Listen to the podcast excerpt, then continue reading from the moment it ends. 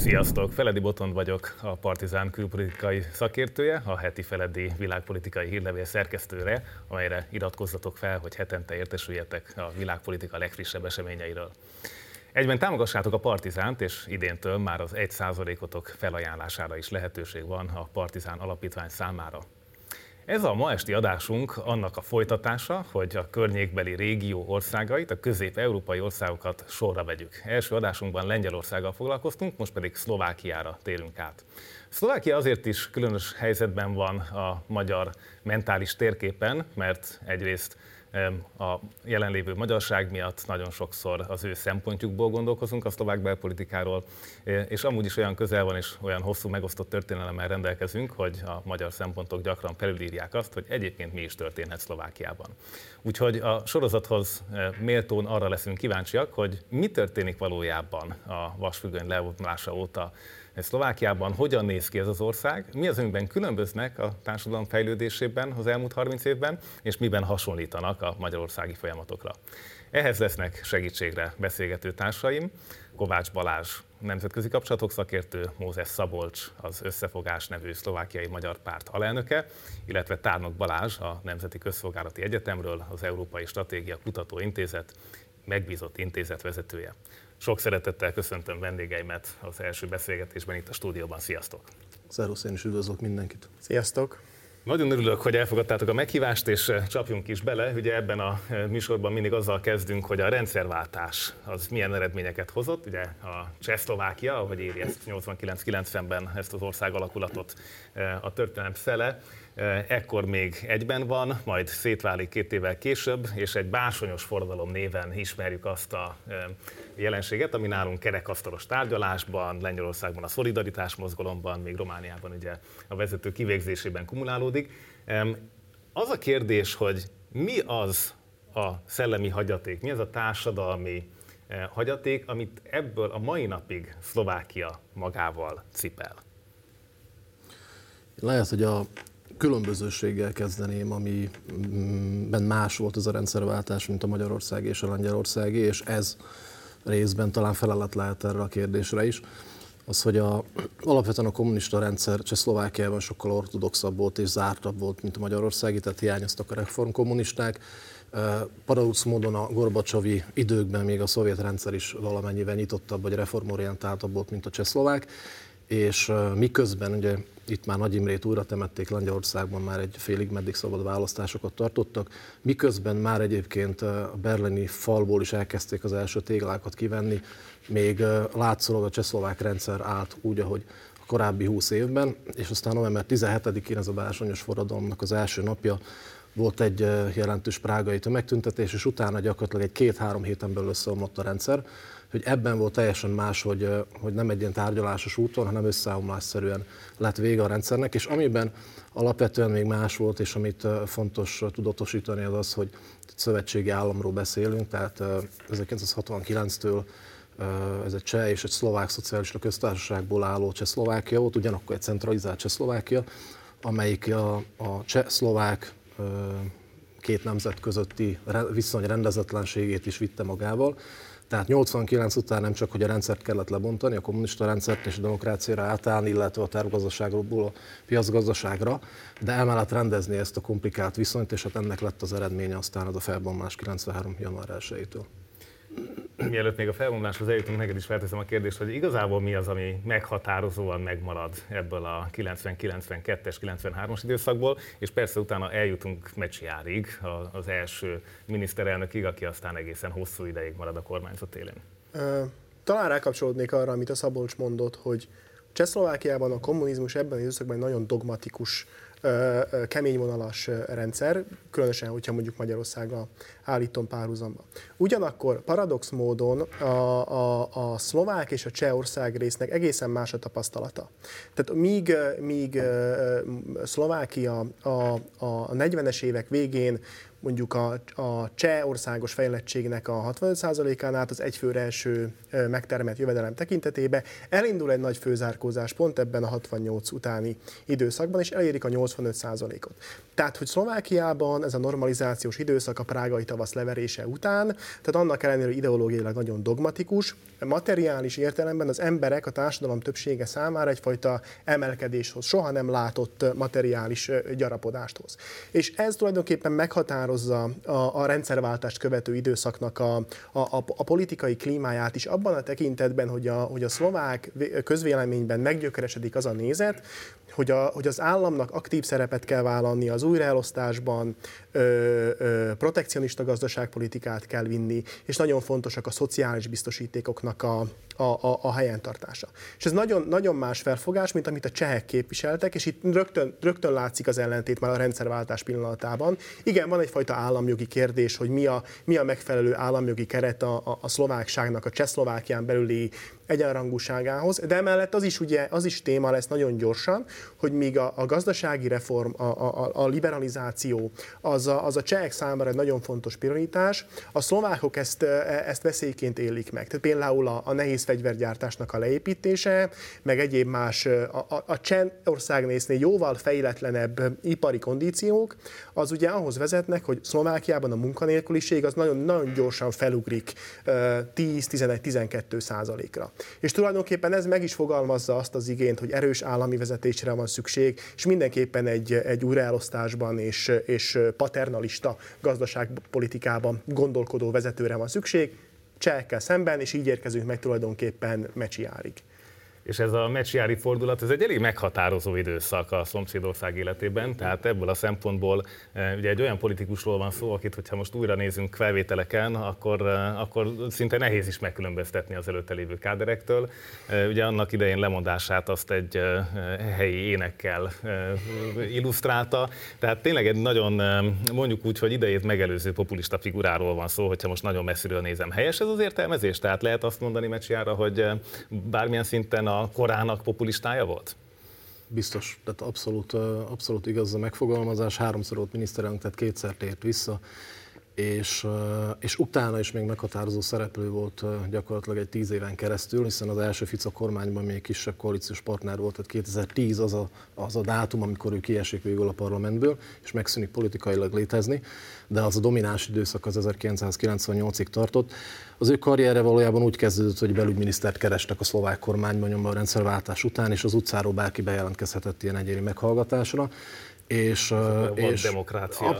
És abszolút sokkolt a pozitív értelemben a rendszerváltókat, ugye ezeket a pulcsis hosszúhajú figurákat, hogy érkezik egy olyan ember, aki úgy mindent tud, és aki rátermett menedzsernek tűnik, és ahelyett, hogy valami felvillant volna, hogy ez gyanús, hogyha valaki mindent tud, és jónak tűnik, megfelelőnek a belügyminiszteri posztra, nyomban a kommunista rendszerváltás után, de ennek ellenére így pozitívan álltak hozzá, és végül belügyminiszter lett, majd utána 9-től miniszterelnök, és talán ami megkülönböztette őket a rendszerváltóktól, az alapvetően az, hogy tehát akármit is gondolunk róla, egy ilyen karizmatikus figura volt, mint általában a populista politikusok nagy része, és kérezte azt, hogy a szlovák néplélek, ahogy a Balázs is utalt rá, mire vágyik. Tehát egyrészt, amivel nagyon eredményesen operált, az a szociális kérdés, másrészt pedig a nemzeti kérdés.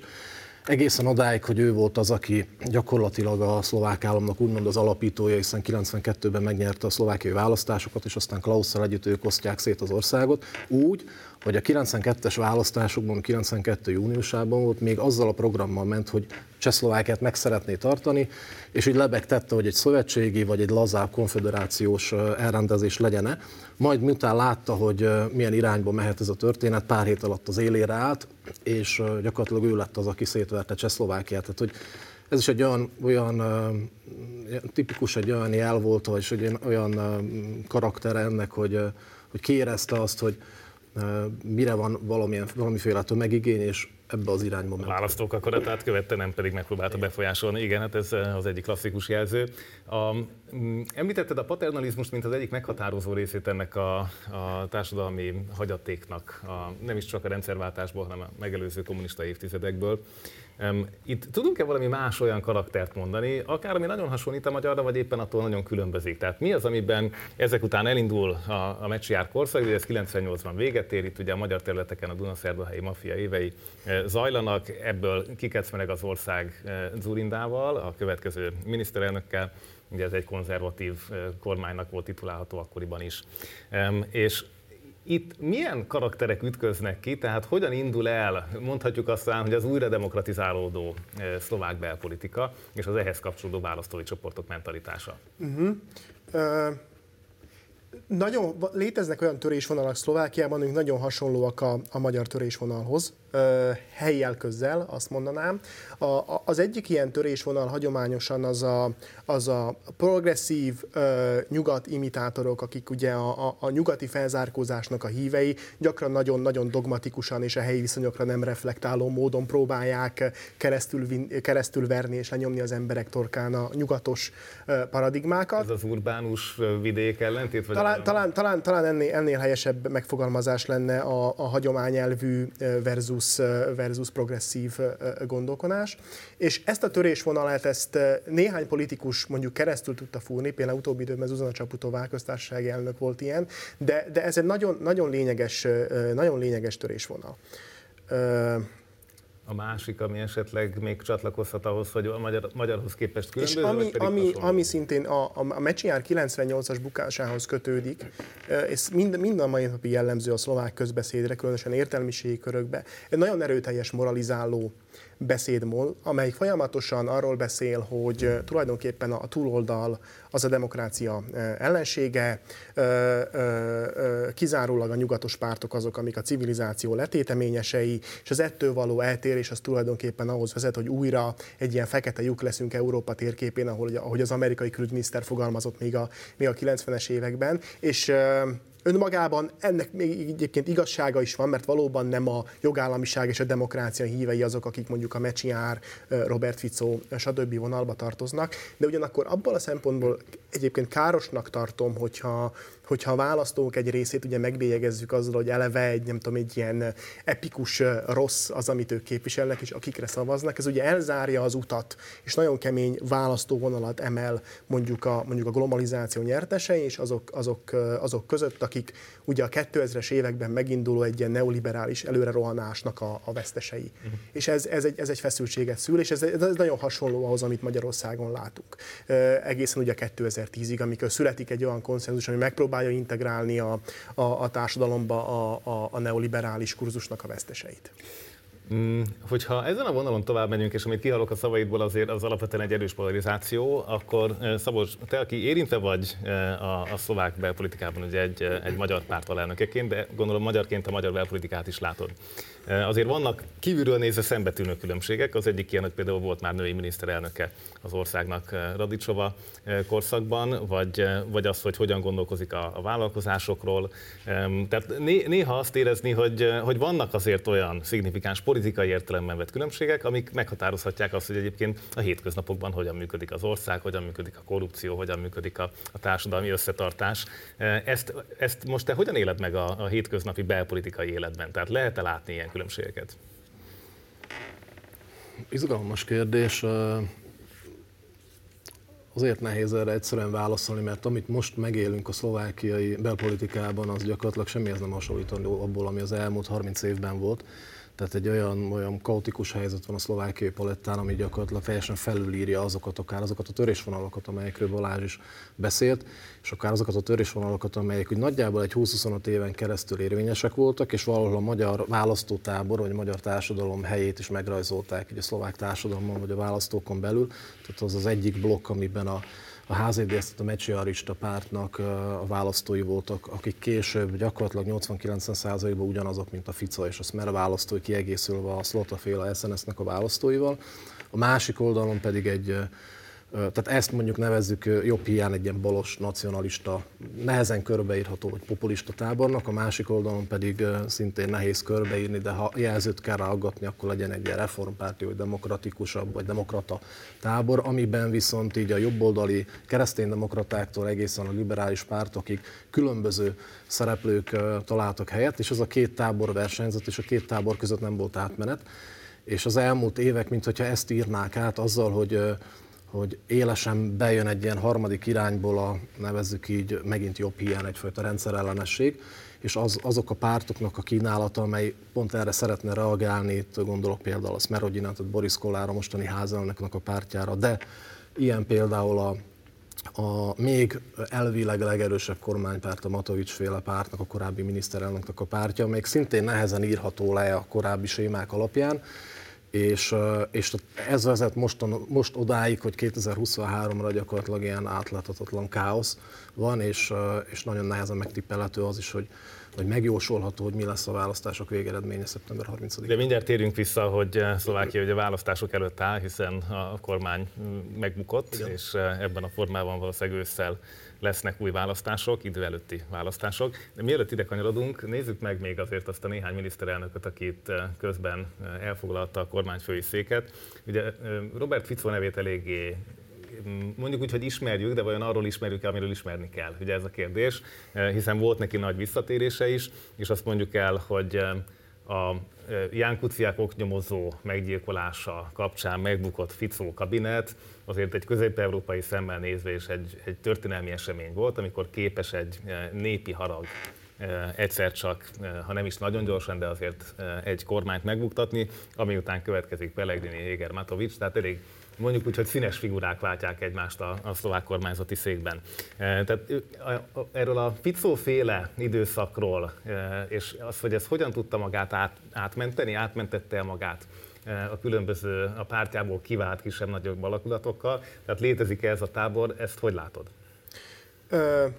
Tulajdonképpen a Fico-féle kurzus 2006-ot követően ugye azzal az ígérettel kerül hatalomra, hogy az előző éveknek ezt a neoliberális előrerohanását, ami Mikuláš Dzurindához köthető, talán hallották a nevét a nézők is, ezt valamilyen formában megpróbálja korrigálni. Ez ugye nem történik meg, ő ugye szintén a szociális demagógiát párosítja a nemzeti tematikával, és elsősorban ezen belül is a éles magyar ellenességgel. Tehát a 2006 és 2010 közötti időszak az egy olyan korszak, ahol a magyar ellenesség az egy nagyon masszívan. Ez a Malina Hedvig stb., aminek mondjuk a vége, meg ugye az államnyelvtörvény, ami ugye megpróbálta a magyar nyelvnek a közszférában betöltött szerepét visszaszorítani, büntetéseket helyezett kilátásba magyar nyelvhasználatért bizonyos körülmények között. Talán most nem részletezném, meg mondjuk a vége az, hogy amikor megszületik a kettős állampolgársági törvény Magyarországon, akkor egy ellentörvény, ami ugye kimondja azt, hogy aki felveszi a magyart, az elveszíti a szlovákot.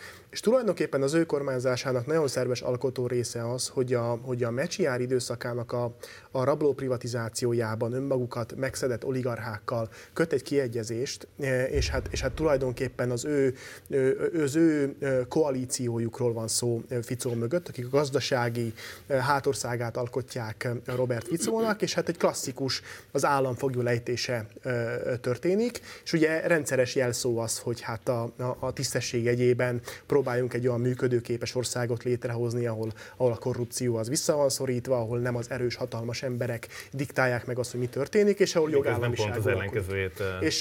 És igazából a szlovák társadalom, mivel ez nagyon fontos, a Robert Fico kormányzása az az időszak, amikor a reálbér növekedik.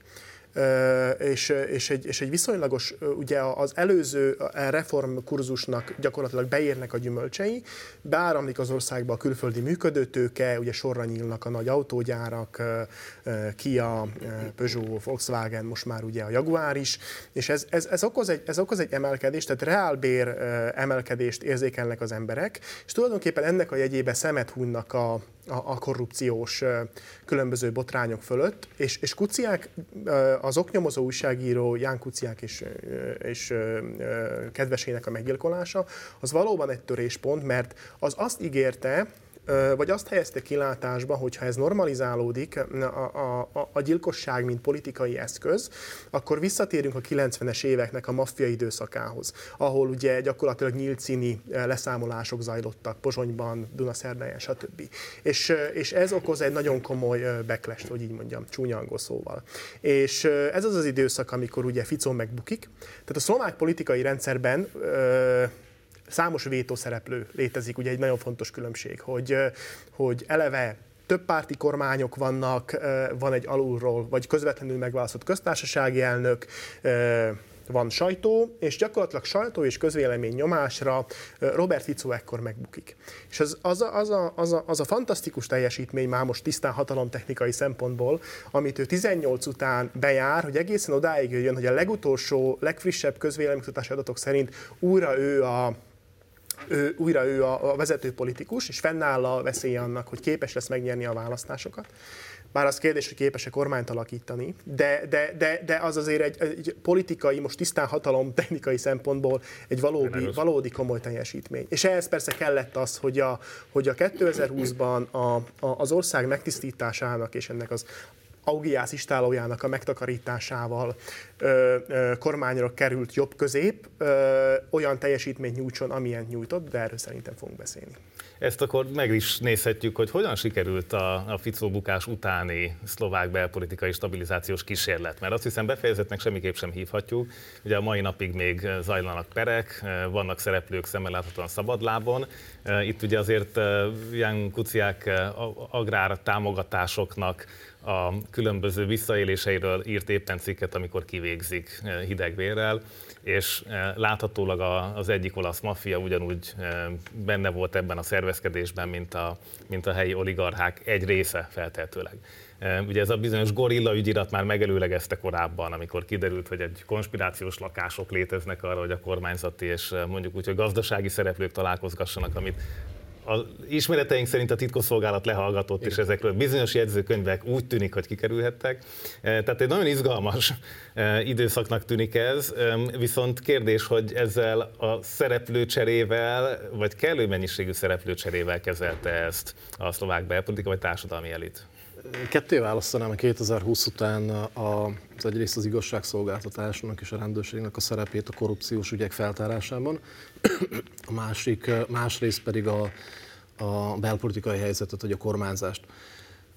Mert bármi elmondható, hogy bármi rossz erről a mostani kormányról, mennyire kaotikus volt, egymással veszekvő, illetve olyan, amelyiknek nincs egyfajta víziója, semmilyen szakpolitikai téren, meg igazából szakpolitikusai sem, az ugyanakkor tény, hogy a rendőrségi munkában, ügyészségi bíróság, igazságszolgáltatás terén gyakorlatilag az ügyek feltárása zajlott az elmúlt 3 évben, több tucatnyi szereplőt elítéltek, ott egymásra is vallottak különböző szereplőket, nagyon magas funkcionáriusokat ítéltek már el, és az, hogy esetleg mondjuk bizonyos esetekben ez még nem ért a történet végére, úgymond az azért is lehet, mert 2,5-3 év telt el azóta.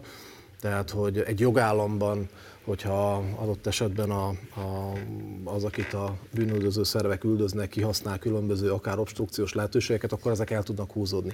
De az ugyanakkor elmondható, hogy ezen a téren nem volt egyfajta negatív ráhatás. Az teljesen más történet, hogy a kormányzás milyen volt ebben az elmúlt 3 évben, és én még egy gondolat erejéig visszatérnék erre a Fico évre. Az véleményem szerint az... 2016-ra, már 2016-os választásoknál már részben megérett ez a rendszer egy váltásra, csak akkor azért nem sikerült, mert nem volt egy erős alternatíva, és hiszen ott a Fico vagy a Smer egy 44-ről 29%-ra már lecsökkent, és csak úgy tudott már 2016-ban kormányt alakítani, hogy 2 olyan kormánypárt lett, 2 kisebb kárta, egyrészt pont a Híd, magyar párt, másrészt pedig a C1 nevű jobboldali párt, amelyik a kormányváltás ígéretével ment neki a kampánynak.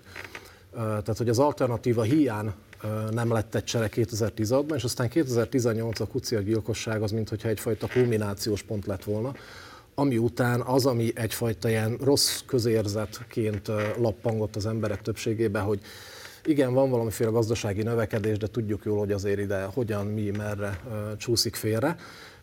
Ez ugyanakkor egy ilyen elemi az igazságérzetnek a feltörésével ért a 2018 után, és így ilyen összeomlásszerűen gyakorlatilag beomlott a Smernek a népszerűsége, és 2020-ban nem az volt a kérdés, hogy ő befejezi, hanem az, hogy mennyire fog veszteni, illetve hogy ki lesz a győztes, és ott már egy olyan alternatíva nem is kellett, hiszen az nyert, aki a leghangosabban kiabált, anélkül, hogy valami reális, kézzelfogható alternatívát kínált volna. Így szépen lassan elérkezünk a mostani választásokhoz, és azért az egy fontos kérdés, hogy ahogy mondtad, a legnépszerűbb politikus újra úgy tűnik, hogy Robert Fico. Milyen alternatíva van, illetve mi az a törésvonal, amit át tudott ugrani Robert Fico? Gondolok itt akár arra is, hogy az orosz-ukrán háború kapcsán vajon tudott-e magának teremteni egy olyan választói tábort, amit esetleg meg tud lovagolni, illetve hát úgy tűnik, hogy a szélső jobb oldal új pártja is hasonló vizeken nevez, ehhez képest úgy tűnik van egy mainstream, de ezek szerint mégsem a többség. Tehát Robert Fico egy elég nagy ívet járt be. Ugye kormányon egy kimondottan az Európai Uniós fősodort képviselő, legalábbis kifelé irányítva ezt a fajta attitűdöt tette magáévá. Tehát amikor arról volt szó, hogy mondjuk az Európai Unió kétsebességessé válik, és lesznek olyanok, akik mélyebb integrációban érdekeltek, akkor ő arról beszélt, hogy maga Európához szeretnénk tartozni. Nem más, és hát eurózónatag is lesz. És hogy eurózónatag Szlovákia, vagy például adott esetben az euróatlanti elkötelezettség az abban is megnyilvánult, hogy mondjuk az afganisztáni szlovák kontingest, azt ugye megemelik. És itt történik egy nagyon, nagyon, nagyon éles váltás, ami már 18-ban elindul, amikor az ellene megfogalmazott tüntetéseket, hát azzal próbálja kivédeni, hogy tulajdonképpen itt külső erők próbálnak engem egy ilyen majdanszerű forradalommal kicsikarva megdönteni, és hát ugye Soros György neve is elhangzik ebben az összefüggésben, annak ellenére, hogy a tinédzserek szervezik gyakorlatilag ezeket a tüntetéseket, és tulajdonképpen egy nagyon éles anti-establishment fordulatot visz végbe, ami két ponton nyilvánul meg. Egyik ponton ott nyilvánul meg, hogy a Covid időszakában, a járványkezelés időszakában nagyon-nagyon élesen a járványkezelés módszerei ellen gyakorlatilag felbújt, és az ellen hergel, vitatva, nem tudom, vakcina hatékonyságát, a különböző módszereknek a hatékonyságát, de egyébként például olyan intézkedéseket is kikezdve, amik valóban már a józanész ellentétes voltak, tehát hogy nem volt ebben hibátlan maga a szlovák kormány sem, sőt, ez egyik. A másik pedig a háború kérdése. Na most tudni kell, hogy az utóbbi, a járványkezelést követően nagyon nagy mértékben megnőtt az önmagukat vesztesként megélőknek az aránya. Ez az azt jelenti, hogy a Szlovákia lakosságának a 40%-a az egyik fizetésről a másik fizetésre él, és mondjuk a negyedének semmiféle megtakarítása nincs. És ugye a reálbér értéke romlik az inflációval arányosan.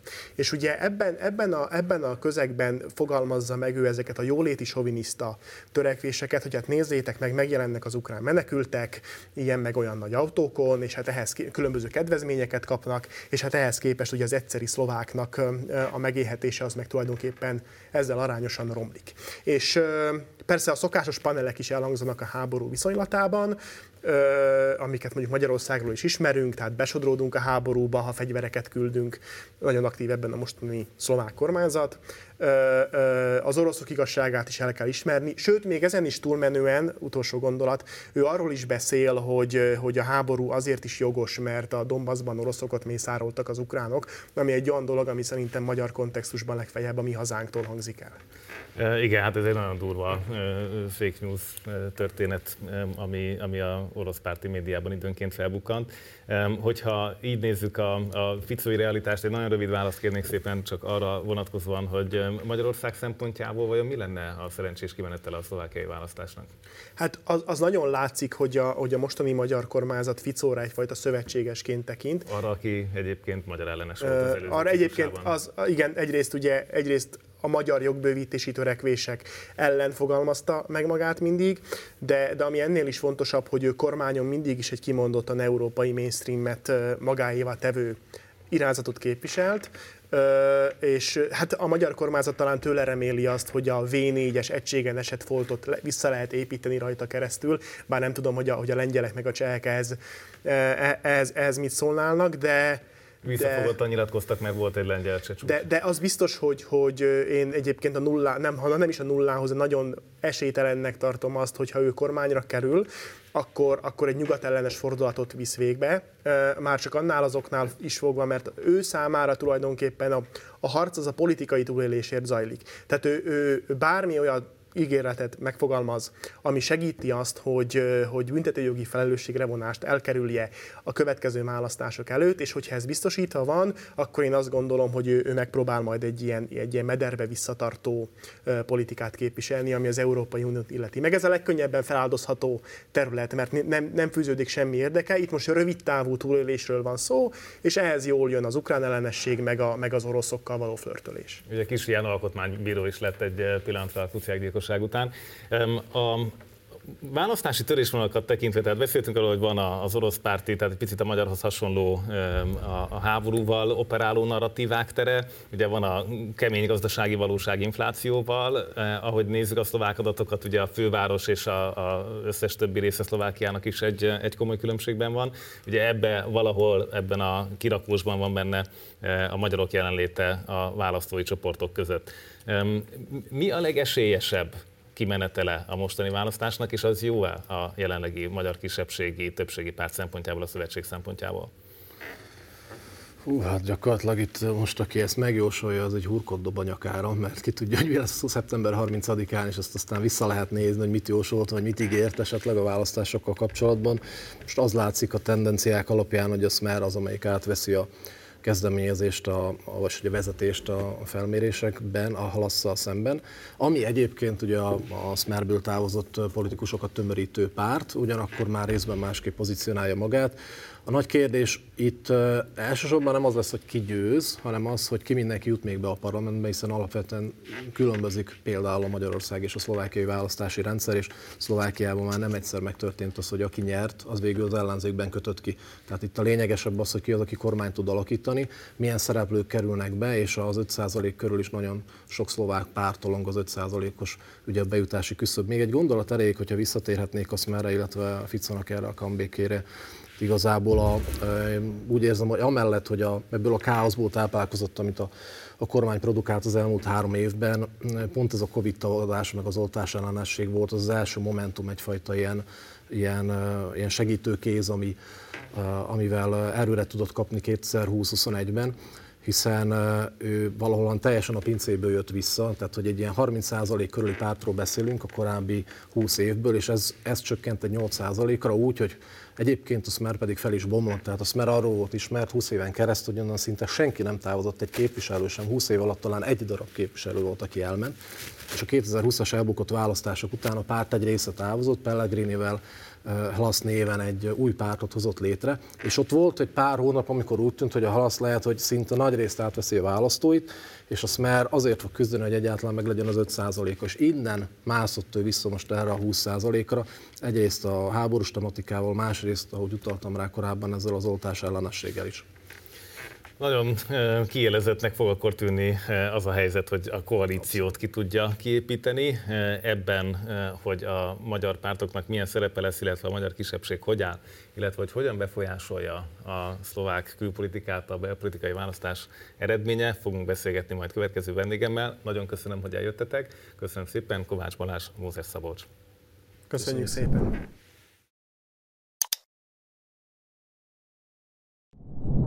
Köszöntöm a stúdióban Tárnok Balást, a Nemzeti Közszolgálati Egyetem Európai Stratégia Kutatóintézetének megbízott intézetvezetőjét. Köszönöm, hogy elfogadtad a meghívást. Köszönöm a meghívást. A szlovák Kiával foglalkozó adásunk második félidejében kifejezetten a külpolitikáról, illetve kisebbségpolitikáról, ha úgy tetszik, nemzetpolitikáról is akarunk beszélgetni, és megnézni, hogy ez a régióban, a szlovák elgondolásban hogyan működik, ők hogyan látják Visegrádot, ők hogyan látják az orosz-ukrán háborút, az európai integrációt. Ha visszatekintünk a környék, a közép-európai országoknak a rendszerváltás óta alakuló külpolitikájára, azt látni, hogy a legtöbb országban egész az elmúlt évekig volt egy elég szolid konszenzus azzal kapcsolatban, hogy mik azok az elvek, az euróatlanti integráció, NATO és más konszenzusos elemek, amik stabilak voltak. Igaz ez, mondjuk inkább a Mečiar korszak utántól számolva, tehát a 98 óta épülő Szlovákiára, hogy vannak-e ilyen konszenzusos elemek, és egyébként ezek túléltek-e mostanáig? A 98 utáni helyzetértékelésem mellett fontos visszatekinteni a 90-98 közti időszakra, mert az én értelmezésemben a mostani szlovák külpolitikai irány, minthogyha részben ahhoz az időszakhoz térne vissza. Ugye volt egy törésvonal akkoriban a szlovák külpolitikában, ez a fajta nemzeti megközelítésű, nacionalista, populista irányvonal, ami elég erősen keleti orientációjú volt, és a nyugati törekvésű, a nyugati euróatlanti integrációra irányuló külpolitika között.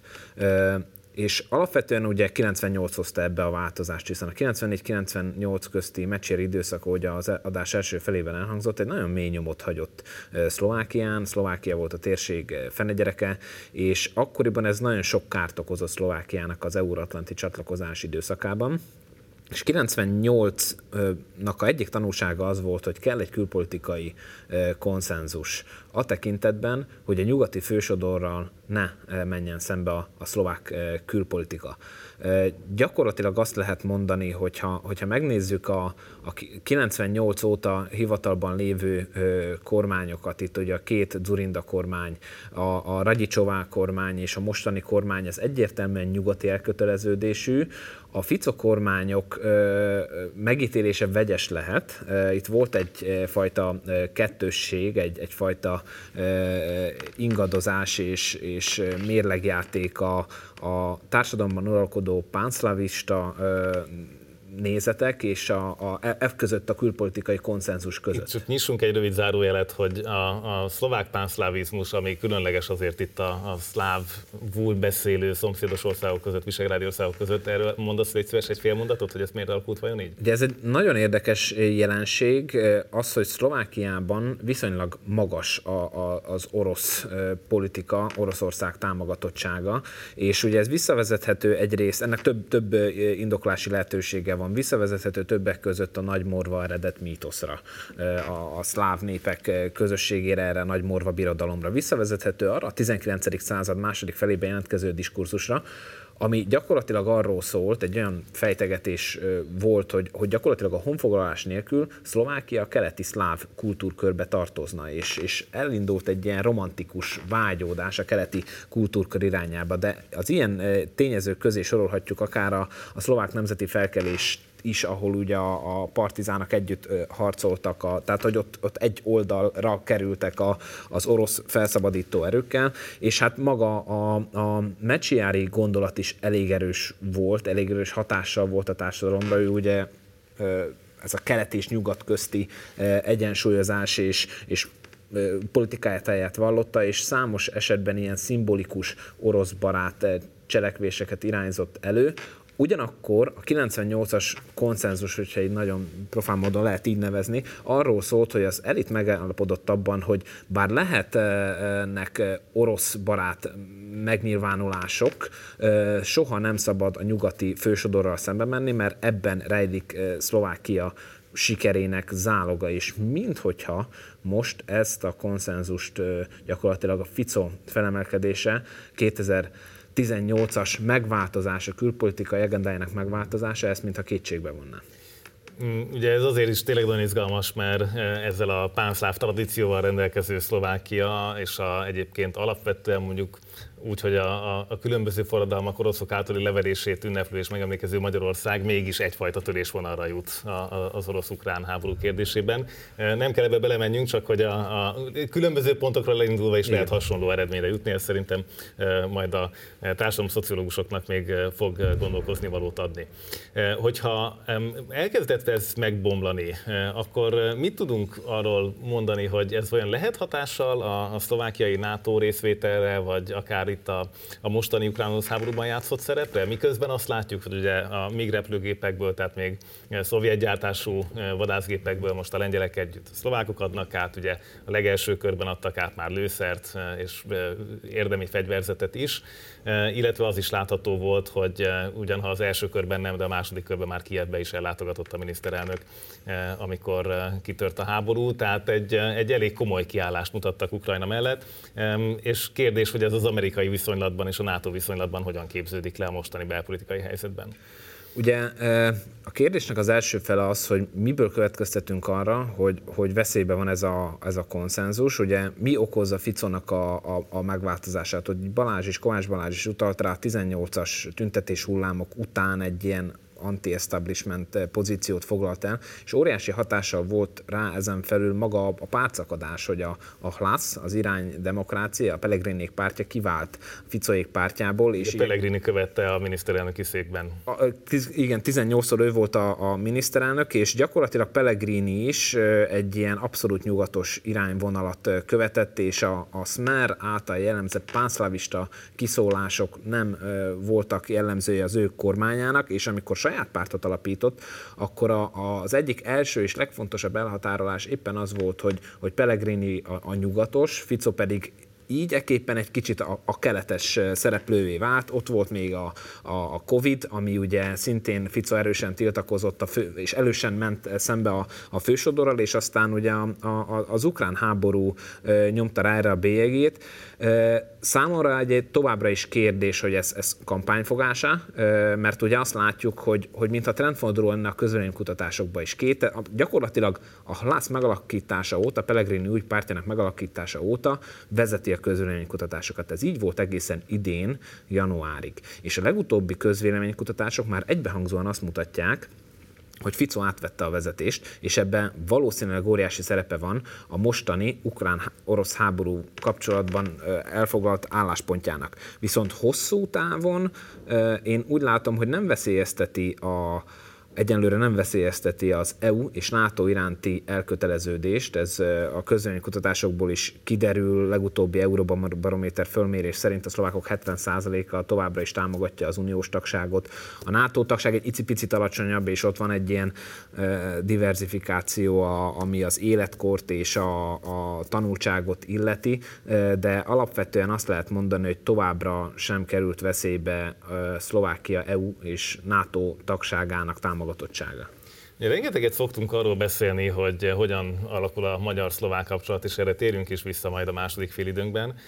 Viszont egy pillanatra nézzük meg, hogy a szomszédokkal a többi éghajlati irányban hogyan változott a pozsonyi szemlélet. Tehát mit gondolnak most 2023-ban a csehekről, ahol ugye azt láttuk, hogy volt szlovák polgármester, szlovák nemzetiségű polgármester Prágának, rengeteg színésznő szerepel cseh színházakban. Ugye, ha jól értem, az oktatási mobilitás is törvénybe iktatva segített, tehát a szlovák diákok mehetnek csehországi egyetemekre tanulni. Ugye van egy óriási lengyel-szlovák közös határ, ez is azért egy meghatározó tényező, és pont itt a visegrádi első repedések megjelenése idején volt is lengyel-szlovák közös kormányülés, és hát azért itt van Ukrajna az ország keleti határán. Tehát, hogy ebben a kontextusban a szlovák szomszédságpolitika az változott az elmúlt időben? Én nagy változást nem látok, ugye Csehország alapvetően egy külön státuszt élvez a szlovák külpolitikában, a megválasztott szlovák államfők, miniszterelnökök első útja mindig cseh-szlovák relációban valósul meg. A kormány kurzusoktól függetlenül is azt lehet állítani, hogy ez egy külön helyet foglal ez a kapcsolat. Ukrajna értelemszerűen sui generis a mostani háború miatt, én azt inkább biztonságpolitikai szempontból közelíteném. A lengyelekkel meg szintén nem voltak kirívó ügyek, sőt, itt ugye a katonai, energetikai együttműködések terén az elmúlt évekből is inkább előrelépést lehet hallani. Ugye cseh és lengyel viszonylatban voltak viták akár a határmenti bányászat kérdésében. Ilyen kirívó viták nem jelentek meg Szlovákia és Lengyelország között. Magyarország az, akivel Szlovákiának sajátos külpolitikai viszonya van, de ez is a nemzetiség kérdés okán. És hogyha még egy pillanatra, mielőtt rákanyarodunk a nemzetiségi kérdésekre, megnézzük, hogy ebben a nagyon-nagyon nagy globális versenyben a kínai kérdésről van szlovák gondolat? Tehát van-e olyan dolog, ugye volt itt még a Trump éra utolsó korszakában amerikai külügyminiszter látogatás, ugye Pozsonyban is megállt Mike Pompeo, hogy van-e ezzel kapcsolatban, hogy most be van-e tiltva bizonyos kínai IT cég, nincs betiltva, tehát ebben Szlovákia mennyire képvisel kardos véleményt, hogy kell-e Kína héjának lenni? Én úgy látom, hogy Kína, hogy egyébként Magyarországon se tekinthető kiemelt témának. Én egy évet töltöttem 2021-ben az Egyesült Államokban, és ott azért teljesen más. Hát az egy másik történet. A Fudán Egyetem miatt itt is azért volt egy és politikai. Magyarországon is voltak ilyenek, Szlovákiában még ilyen jellegű téma sem volt Kína. Oroszország viszonylata sokkal inkább a terítéken van, de ugye ez is ilyen vegyes megítélésben, mert ahogy mondtam, a 2012 és 16, illetve 16 és 18 közti Fico kormányoknak az volt a sajátja, hogy nem mentek szembe a nyugati fősodorral. Egy ilyen kettőség jellemezte az ő politikájukat. Ficonak akkor is voltak Oroszország párti kiszólásai, ugye a krími annexió után, de ugye ez abból is fakad, hogy Kiszka elnök, az ő nagy ellenlábasa az államfői székben rettenetesen nyugatos politikát folytatott, és ő is ezt megpróbálta ellensúlyozni. Tehát Oroszország sokkal komplexebb volt, de ugye 18-ig nem volt nagy változás ebben, sőt, kormánypolitikát tekintve 2020-ig, de Kínával kapcsolatban én nem látok komoly eltolódást a közbeszédben. Ugye oroszokkal kapcsolatban voltak végül persona non gráták is a szlovák-orosz viszonyban, tehát kiutasítottak diplomáciai fedésben dolgozó kémeket. És ez mégse okozott akkora a vihart a közbeszédben, mint mondjuk cseh viszonylatban, ahol ugye ugyanez megtörtént, de a cseh külpolitika sokkal sarkosabban orosz ellenes volt kormánykurzustól függetlenül, mint a szlovák. És az is tény, hogy volt egy, mondjuk a krími annexió után is még, amikor Fico belügyminiszterének a kertjébe táboroznak Putyin farkasai, akiknek kölcsönadják a Hadtörténeti Múzeum szovjet fegyvereit. Tehát, hogy azért rengeteg ilyen kisebb-nagyobb, mondjuk ugye szimbolikus társadalmi kapcsolat is működött, amiben lehetett látni, hogy van egy ilyen típusú megértés, vagy az egyik kedvenc tanulmányom a pozsony környéki küzdősport edzőknek az orosz kapcsolatairól szólt. Tehát, hogy tényleg olyan izgalmas dolgok derültek ki arról, hogy ez a pánszláv életérzés, ez hogyan lett feltettőleg részben az orosz befolyásszerzés eszköze, mint minden más közép-európai országban. Abszolút, és valószínűleg ez ahhoz kapcsolódik, hogy a szlovák lakosság valahogy, ezt többfélében is mutatta, tehát még a 2014 és 18, illetve 20 közti időszakban is az látszódott, hogy jobban megbízik a szlovák lakosság az oroszokban, mint az amerikaiakban. Tehát erre a néplélekre reagált a szlovák politikának ez a része, ez viszont érintetlenül hagyta a külpolitikai konszenzust, és most az lesz a tesztje ennek, hogy ténylegesen lesz-e gyakorlatban külpolitikai irányváltás, nem csak kampányeleme, hogy Fico nyeri a választást, és hogyha ő fogja alakítani a külpolitikai tárcát, akkor ténylegesen el fog menni egy nyugatellenes irányba, vagy ez csak a kampány volt. És ha már ez a hipotetikus kérdések dobozát kinyitottuk, akkor nyissuk ki azt is, hogy ugye Robert Fico kapcsán beszéltünk arról, hogy azért az előző ciklusaiban olyan komoly magyar ügyek keletkeztek, a magyar kisebbséggel szembeni ügyek. Ugye Malina Hedvig talán az egyik ilyen legékesebb példája, aki végül át is költözött Magyarországra, de ugye itt benne volt az ügyész, a főrendőr és mindenki más abban, hogy hát itt a bizonyítékok hogyan tűnhettek el. Tehát tényleg egy nagyon csúnya politikai befolyás látszik az igazságszolgáltatás és a rendőri szervek működésén. Ez a kisebbség politikája most napirenden van-e, nincsen? Ő egyébként, most egy dolog, hogy mi hogy látjuk, ő vajon hogy látja a magyar kormányzati és a magyarországi kapcsolatait? Hát ugye ezt a 2006 és 10 közötti időszakot nem lehet kitörölni a felvidéki magyarok emlékezetéből. Ez engem személy szerint is jelentősen befolyásolt. Akkor voltam első választó, és ugye a Malina Hedvig mellett ugye dacurkolók megveretése, nyelvtörvény, állampolgársági törvény, Sólyom László, ugye, tehát több ilyen volt, akit nem engedtek be Szlovákiába.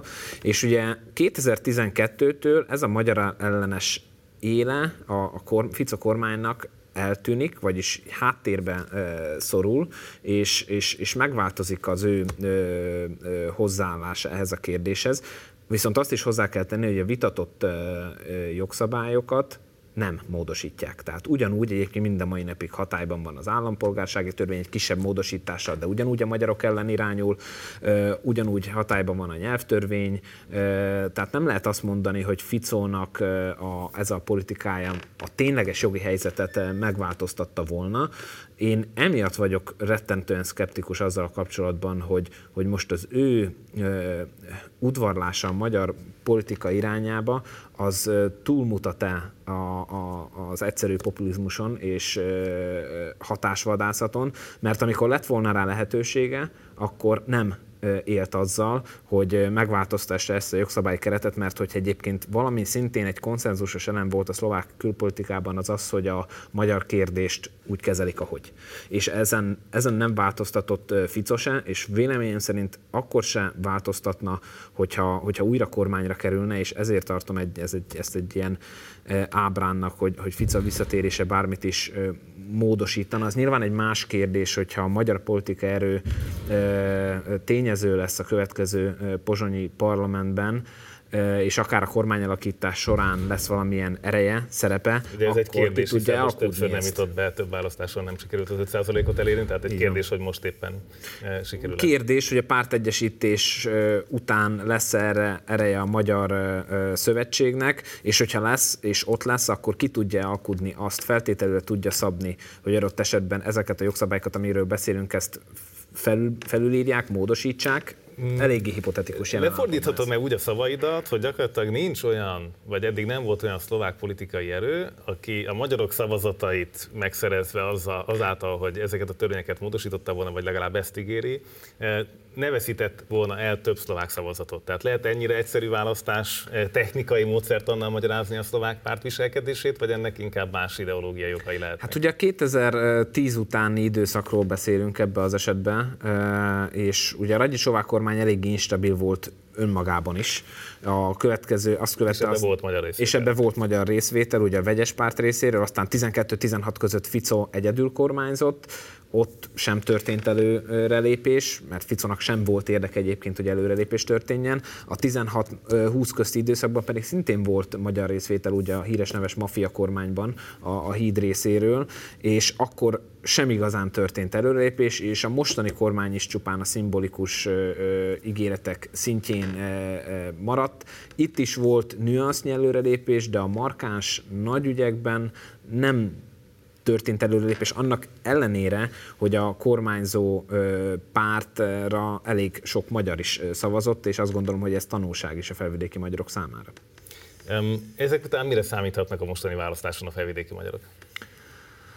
Elsősorban itt ugye felvidéki magyar szempontból, hogy én látom, a legfontosabb kérdés az, hogy meg lesz a szövetségnek a parlamenti részvétel, hogyha igen, akkor adott esetben miként, hogyan és kivel lépne kormányalakítási tárgyalásokba, hogyha pedig nem, akkor túlélheti-e ezt az újabb kudarcot ez a politikai formáció? Megint egy zárójelet nyissunk arra, hogy ugye a szövetség az, mint jelzi a neve is, ugye több pártnak újra az összeállásával, egyesülésével jött létre, illetve talán egyesülésről nem is beszélhetünk, hanem még csak összefogásáról, bár itt ezekkel a szavakkal már csak óvatosan kell bánjak, mert már mindegyik volt pártnév is. Ugye hasonlót láttunk Erdélyben is, ahol egy adott pillanatban több magyar párt keletkezett hirtelen, ugye ugyanez Vajdaságban is lejátszódott, tehát hogy ez most kutatóként kérdezlek, hogy ez egy ilyen törvényszerű kisebbségpolitikai fejlemény, hogy egészségesen leképződnek a többségi társadalom ideológiai törésvonalai kisebbségi pártokon, vagy pedig ezek asszimilációs különböző sebességeknek a leképződései, vagy miért? Tehát ugye innen Budapestről nézve felteszi az ember néha azt a kérdést, hogy miért nem egy magyar párt van, és megoldják a platformokon belül az ideológiai eltéréseket.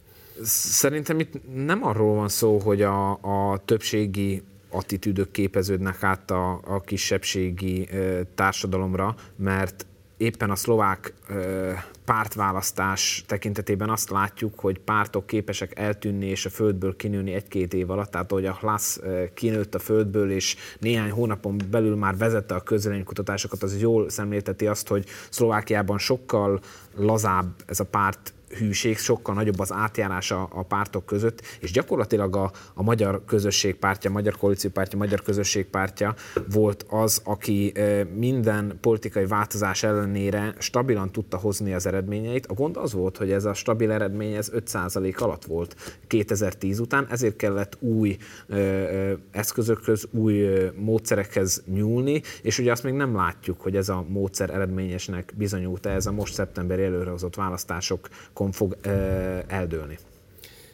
És végül a magyarországi, a jelenlegi kormányzat által 2010-ben elindított nemzetpolitika, ennek Lehet érezni a hatását a felvidéki magyar párt életre? Tehát, hogy itt milyen módon, ugye többször láttuk, hogy ahogy az itteni szótárkészlet fogalmaz, az anyaország igyekszik beleszólni a kisebbségi pártok életébe, finanszírozásába, adott esetben ugye a gazdasági holdudvarába, hogy ebben látszik-e most egy szlovákiai hatás? Tehát hogyan néz ki, hogyha most tényleg madártávlatból nézzük, mert nyilván itt bele lehet menni a finom csemege kérdésekbe is, de hogy madártávlatból nézve ez máshogy néz ki felvidéken, mint ahogy kinézett mondjuk Erdélyben vagy Vajdaságban. Van-e valami, amire jobban oda kellene figyelni, vagy tanulság lehetne? Nézd, szerintem a felvidéki magyaroknak elsősorban belföldi feladatuk van. Tehát én a felvidéki magyar politika és politizálás elmúlt 12 éves sikertelenségét, vagy éppen eredményeit, azt nem a magyar ország kormányának támogatásától teszem függővé, hanem tehát a felvidéki magyarok számára a legnagyobb ellenség továbbra is a közöny és az elvesztett bizalom.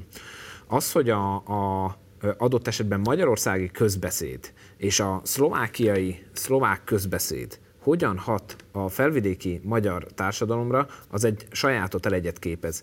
Viszont a legfőbb feladata a felvidéki magyar politikumnak az, hogy a 2009-es pártszakadás után kialakult véres vitáknak társadalomra gyakorolt hatásait most megpróbálják visszafordítani, és újra megpróbálják megszerezni a magyar választók szavazatait, visszaszerezni az ő bizalmukat. Azt ugye láttuk, hogy 2020-ban akár a Matovics pártja, az Olano viszonylag nagyszámú szavazatot vitt el. Ez a párt azóta kudarcra halmozott, Szlovákia történelmének egyik legsikertelenebb kormányzása köthető a nevükhöz, és ezért is utaltam arra, hogy ez egy tanulság a szlovákiai magyarok számára, hogy nem biztos, hogy az jelenti a megoldást, hogy egy szlovák pártra szavazok, mert a felvidéki magyarok képviseletét, ahogy én látom, az etnikai magyar párton kívül más nem fogja ellátni. Viszont az elvesztett bizalmat nagyon nehéz visszaszerezni, ezt hozzá kell tenni. Tehát a felvidéki magyar politikumnak most azon kell dolgozni, hogy ezt a bizalmat visszaszerezze, és ezt csak munkával tudja elérni. Ugye utolsó kérdésként tenném föl, könyvtárnyi irodalma van ennek, hogy etnikai vagy nem etnikai párt, melyik iskolába tartozik az adott író, de nem erre szeretnék most ráutazni még, hanem hogy mint kisebbségkutató és szakértő látsz-e olyan modellt, akár Európa más pontjain, ahol működőképesen sikerült vagy megtartani, vagy visszaszerezni ezt a bizalmat. Mert közben látunk egy brutális katalán válságot, látunk egy északír, hát gyakorlatilag ugye a nagypénteki egyezményt két szérnaszál tartja össze. Érzékeljük, hát most ne is beszélünk Ukrajnáról, vagy Moldova és az ottani kérdések, vagy Bosznia. Tehát nem nagyon tudok olyan helyre nézni könnyen Európában, de lehet, hogy ez csak a mi sötét szemüvegünk, hogy vidám kisebbségpolitikai helyzetet találjunk. Tehát lehet-e látni, és pozitív üzenete tegyük a végére föl a pontot az íre, hogy hogyan lehetne egyébként ezt működőképessé tenni? Ez egy régióban összegyűlt magyar kisebbség, és persze szorványal együtt, de azért alapvetően van egy regionális kitettsége ennek a közösségnek, tehát hogy fizikailag is tényleg közösség sok helyen. Azt, hogy a szlovákiai magyar közösség milyen kondícióban van, az a politikai szerepvállalás csak egy tényező. Azt ugye nem szabad elfelejteni, hogy ez egy nagyon erős kényszerközösség. Felvidéki magyarság Trianon előtt sem létezett, és utána is egy kényszer közösség volt. Az, hogy mi tudja ezt összetartani, milyen intézmények, jó modellek, azt véleményem szerint a felvidéki magyar politikumnak folyamatosan kutatnia kell. Kutatnia kell azokat a jó gyakorlatokat, akár az önrendelkezés terén, akár a nyelvhasználat terén, akár az intézményesítés terén, amik Nyugat-Európában elérhetőek. Arra kell ügyelni, hogy szuverén gondolkodó legyen a felvidéki magyar politikum. Tehát nézzük meg a jó gyakorlatokat, hallgassuk meg a stratégiai partnereket, viszont azokat a tanulságokat aztán levonva a saját képünkre formáljuk azt a stratégiát, ami mellett úgy gondoljuk, hogy meg tud maradni a közösségünk, és azt a célmeghatározást is, ami egy közös célja lehet a felvidéki magyarságnak, én azt látom, hogy jelenleg ez a munka még zajlik, és talán a célok meghatározásában is van lemaradás, de abszolút nem látom ezt menthetetlennek, mert az elmúlt évtizedek összekovácsolták ezt a közösséget, és előbb-utóbb én úgy gondolom, hogy ebben a közösségben megvan az az erő, hogy elfoglalja azt a helyet a szlovák társadalomban és politikán belül, ami őt megéleti. Azt hiszem, akkor mondhatjuk lezárásnak azt, hogy a politikában sosincsen kész munka, tehát folyamatosan dolgozni kell. Tárnok Balázs, köszönöm szépen, hogy eljöttél hozzánk. Köszönöm a lehetőséget. Nagyon köszönöm nektek is, hogy csatlakoztatok hozzánk, és megnéztétek a második részét annak a Partizán külpolitikai sorozatnak, ahol a közép-európai országokkal foglalkozunk. Eddig Lengyelország és Szlovákia került sorra, a továbbiakban pedig Csehországgal és Romániával fogunk majd foglalkozni a következő 2 hónap során. Nagyon örülök, hogy velem tartottatok, iratkozzatok föl a heti feledi világpolitikai hírlevére, kövessetek minket, illetve támogassátok a Partizánt, immár az 1%-os alapítványi felajánlás is lehetséges. Köszönöm szépen, hogy itt voltatok velünk, szép estét, sziasztok!